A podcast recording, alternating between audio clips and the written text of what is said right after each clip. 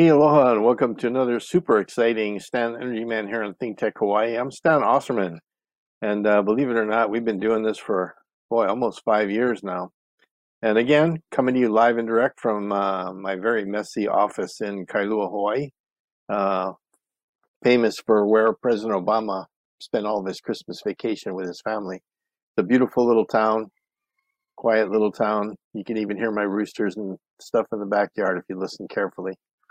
And um, today's show is a little bit different. I, I, um, with all this COVID stuff and hanging out and doing extra reading and things, I, I, went over a book that um, was written by a friend of mine, a PhD from Oregon, who's one of the most unassuming PhD brainiacs that you'd ever want to meet. His name is Toby Kincaid, and he wrote a book called The Water Battery. And I'd read it a long time ago, but wanted to reread it again. And um, it really surprised me because I, I, saw things there that suddenly clicked that hadn't clicked before. So that's what I'm going to talk about today. And, and it's basically the fact that, you know, today we're all worried about climate change and things like that, but the energy crisis isn't new. And when you really think about it, it, it gets back to fundamental energy. I'm talking electrons and I'm talking chemistry and physics and eh, and uh, and you'll you'll get it as I, as we start going through this. But anyway, the world is a obviously a really amazing place, and we're on this planet. The planet spins around the sun. Um, what holds it in? What heats it up? What cools it off? It, it's just everything's in motion, constant motion. And if there's one thing that you really have to have an appreciation for in energy, is the first law of thermodynamics, which says that energy is neither created nor destroyed, it just changes form. And that that fact, if you really sit there and meditate on it, really think about it, it's really it, it's just amazing. So why am I saying that the energy crisis isn't new? It's 3,000 plus years old.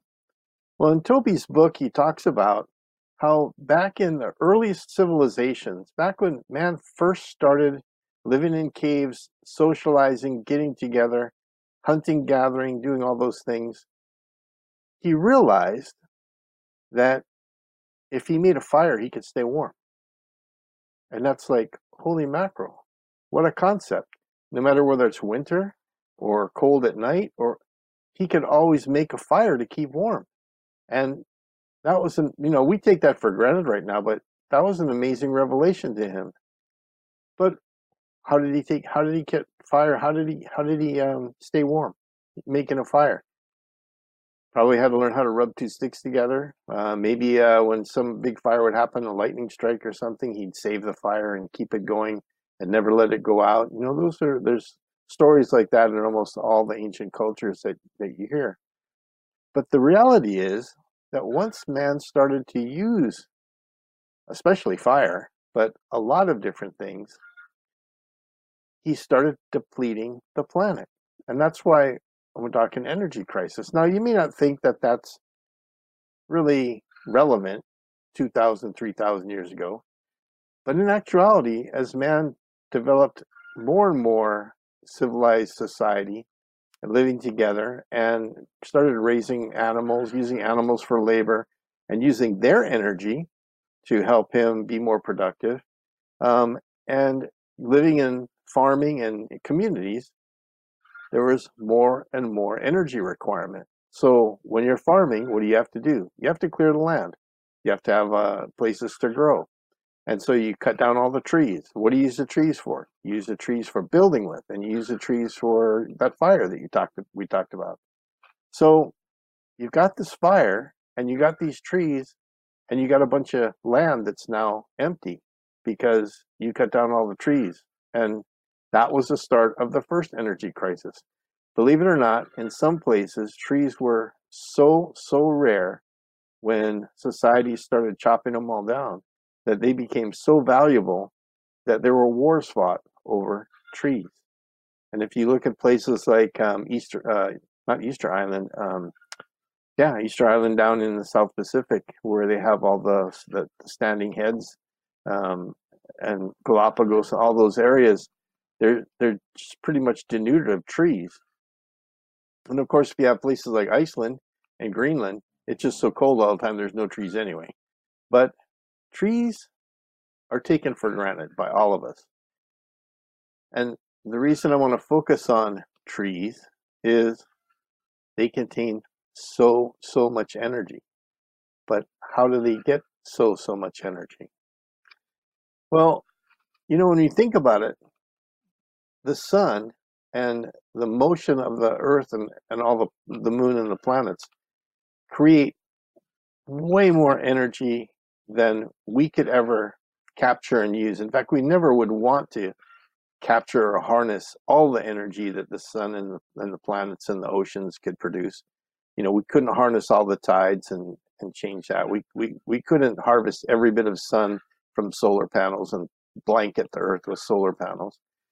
But think of the energy that just happens every couple minutes falling on the earth.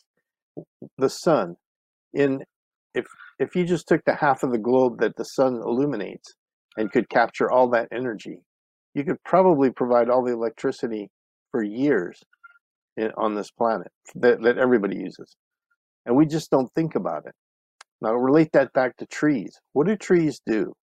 They take that CO2 that we breathe out or our factories belch out and they turn it into oxygen using water, photosynthesis, sunlight, and minerals from the ground, trace minerals to help them, a little fertilizer, and and they just keep growing, and they grow molecule by molecule, year by year, for hundreds and hundreds of years. In other words, trees pack tons of energy, more than you could ever imagine, because they stand all day long in the sunlight and in the rain, and they keep taking in CO2 and they keep making oxygen for us to breathe, and they keep that hmm. cycle going. But what happens when there's a drought and you have a forest fire or a big wildfire? Have you ever seen pictures like California when they have the Santa Ana winds and they have a big fire? And how fast that fire can move and how the trees literally explode when they when they start burning. There is so much energy in trees because it's stored up year after year after year, but it's built atom by atom by atom by spinning electron, spinning electron by spinning electron until those trees are so so full of energy that if you set a match to them, they can give you tons of heat. Now, a lot of people used to ask me, well, Stan, you know, you say the internal combustion engines are really inefficient compared to electric motors. You know, how do you how do you know that? I go, well, the easiest thing to, to do is measure how much heat the internal combustion engine pushes out, because if it's putting out heat, it's not putting out torque or horsepower. It's taking some of that energy and turning it into only heat and not horsepower or torque for, for your car to, to move. An electric motor puts out a lot less heat, but gives you the same kind of horsepower, so it's much more efficient. That's just an easy way to look at it. But, you know, horsepower and torque and all that stuff is great, but it, when you when you try and capture it and store it, it's tough, and that's really the, the conundrum we have. In the olden days, they denuded forests because that's where they stored their energy in wood, in trees. And somewhere along the Industrial Revolution, where most people think we started our energy crisis, we discovered this thing called fossil fuel. And I hate to tell you this, but fossil fuel is not dead dinosaurs. And that to me is a revelation some people just got to get their head around. It's trees, it's dead trees, it's dead vegetation. That's what makes all the oil that we use and the natural gas that we use, all the methane. It's trees, it's not dinosaurs. So we call it fossil fuel, but it's really not fossils. It's not not not uh, animals that have died away. It's all the trees that stored up energy is still there in the form of oil and gas from the trees. And that's really kind of the focus of, of what I wanted to get people's head around is, you know, we've take we take trees for granted. I mean, aside from the fact that they make our oxygen for us, they store so much energy. But wood is also beautiful, makes great musical instruments, makes great furniture, makes beautiful houses. It's lightweight, it's inexpensive, it's all over the place. We can use it, and it's so full of energy. But we can't keep tapping into trees, whether they be live trees, whether they be coal, whether they be oil or natural gas. We have to start looking at our energy as it falls on the earth from the sun and be able to store that energy in something other than trees or oil or gas. And that's where I really I really get a great appreciation for hydrogen because when we come back, we're going to take a quick break here, but when we come back, I'm going to talk a little bit about the atomic side and, and how hydrogen takes the energy that um, the sun makes and stores it very efficiently, and we can turn around and use it to run our world instead of tapping into dead trees, live trees, coal, oil, all the fossil fuels. I got to think of a better word than fossil fuels, like arbor, old arbor fuel or something like that. Something that's easy to say. But you know, trees are trees are it. But I want to I want to get us off of trees and into hydrogen. So after we take a quick break, I'll be back and we'll talk a little bit about how that happens. Aloha, I'm Keisha King, host of Crossroads in Learning on ThinkTech Hawaii. On Crossroads in Learning, our guest and I discuss all aspects of education here in Hawaii and throughout the country. You can join us for stimulating conversations to enrich, enliven, and educate. We are streamed live on ThinkTech bi-weekly at 4 p.m. on Mondays. Thanks so much for watching our show. We look forward to seeing you then. Aloha.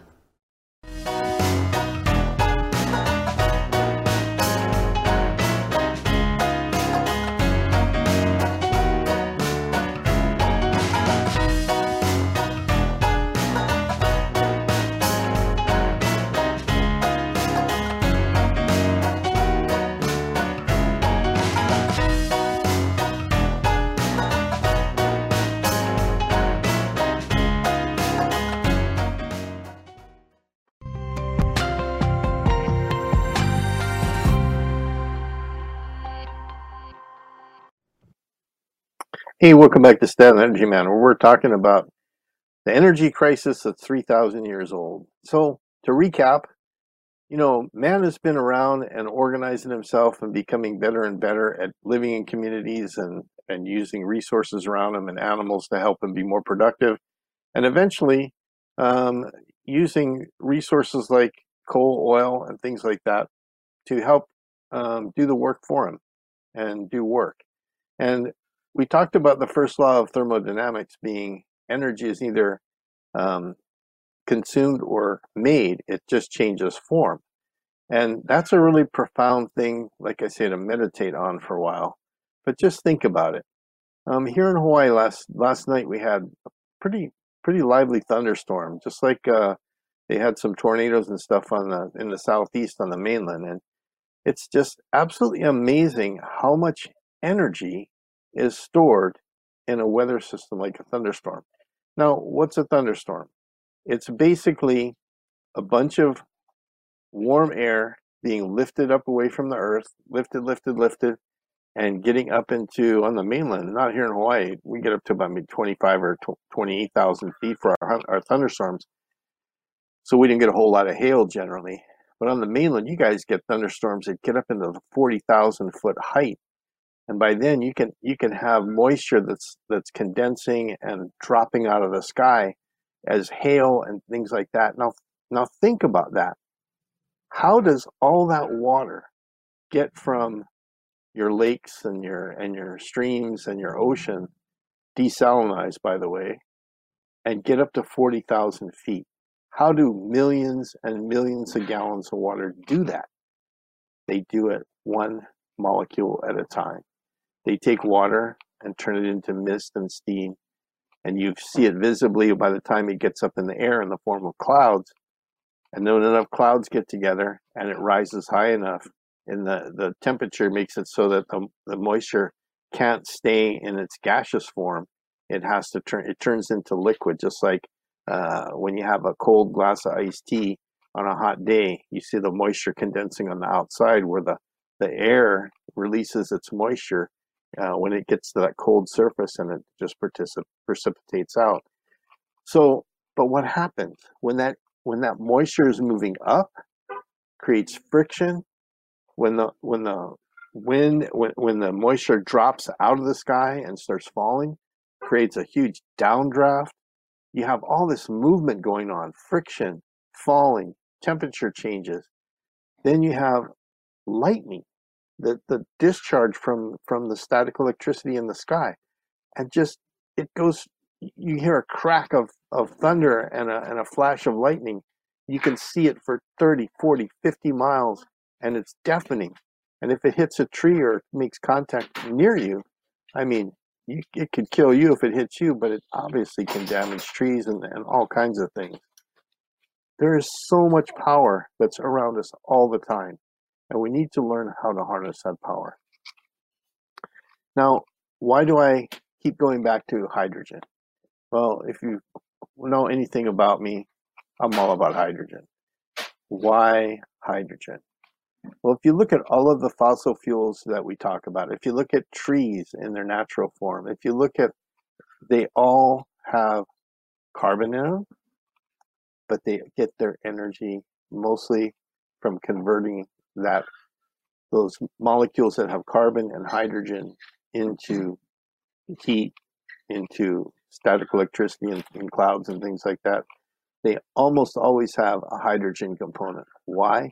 Because hydrogen, A, is the most common element in the universe, and B, it likes to connect to everything. It's a, such a simple atom.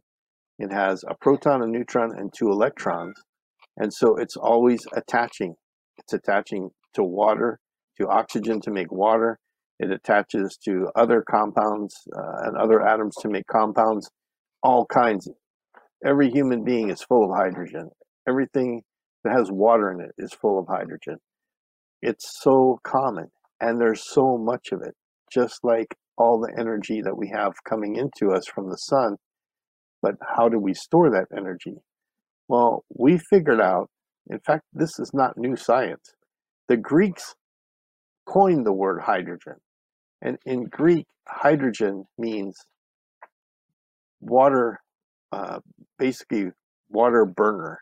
It means if you burn uh, hydrogen, you will make water, water maker.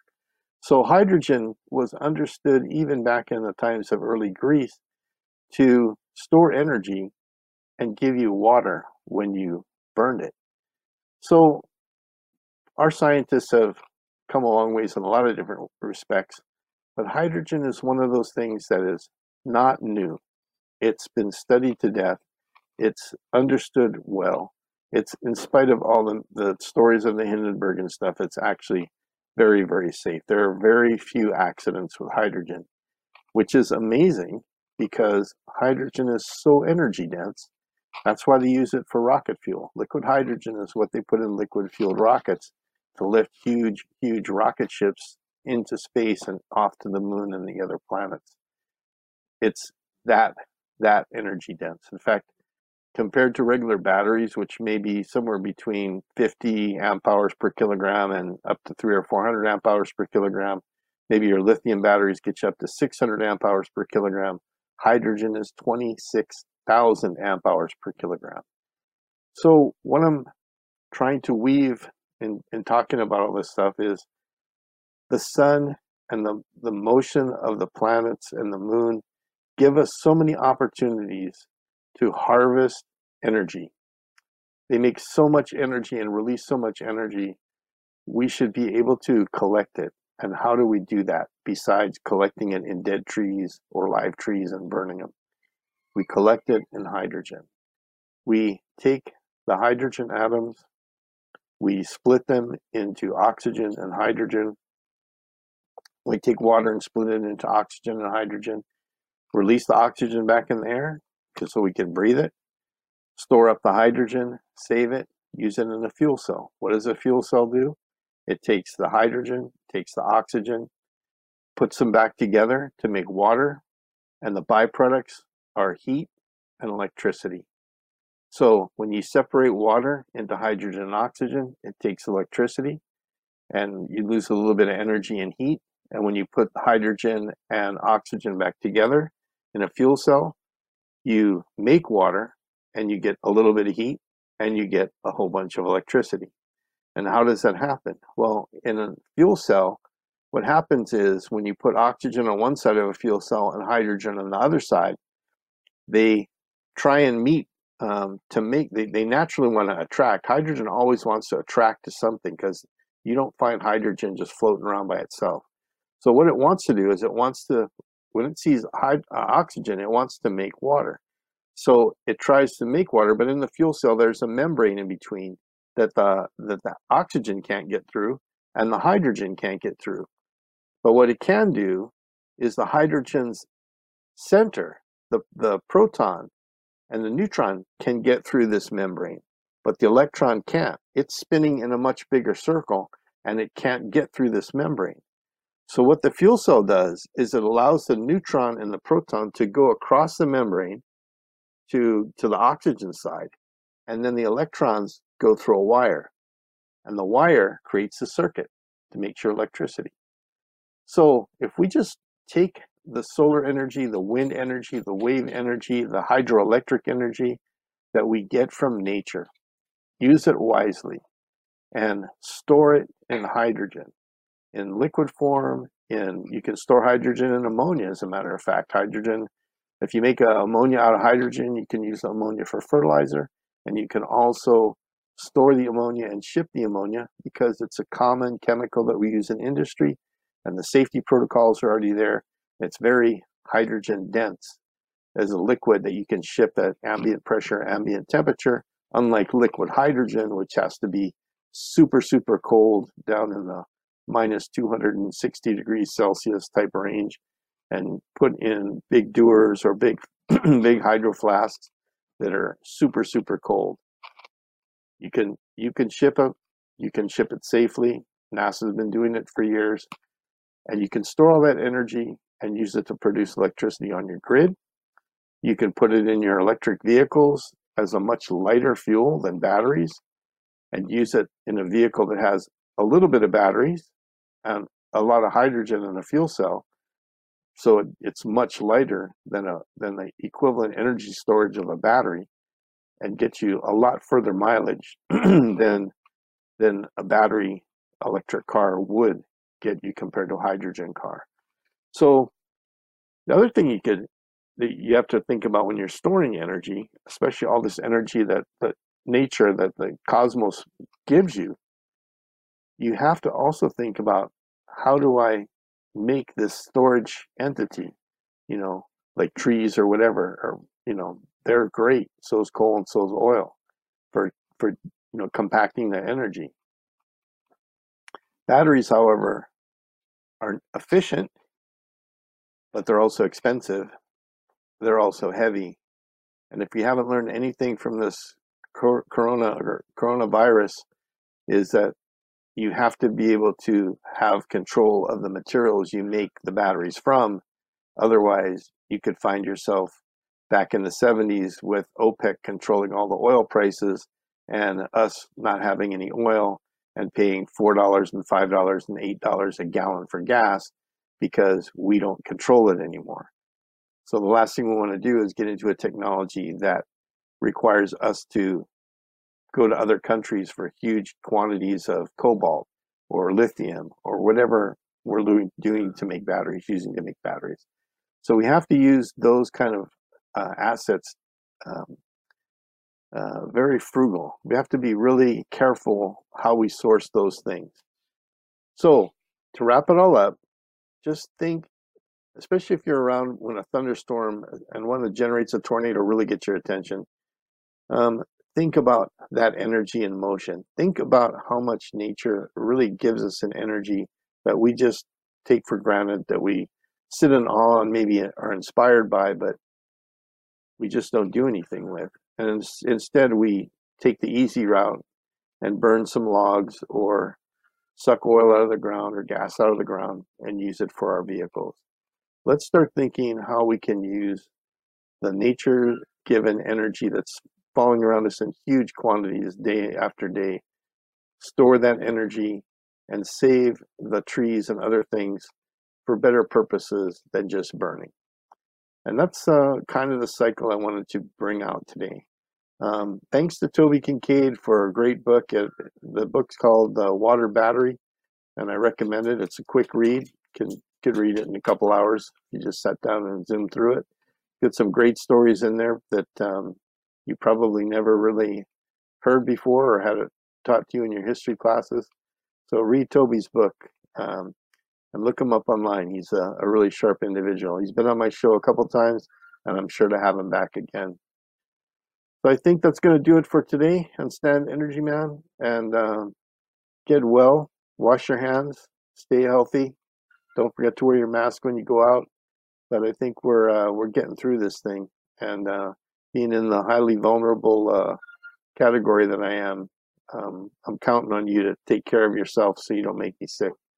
So until next uh, week, Tuesday at 3 p.m. Hawaii Standard Time, or on Think Tech and YouTube. Uh, Stan Energy Man signing off. Aloha.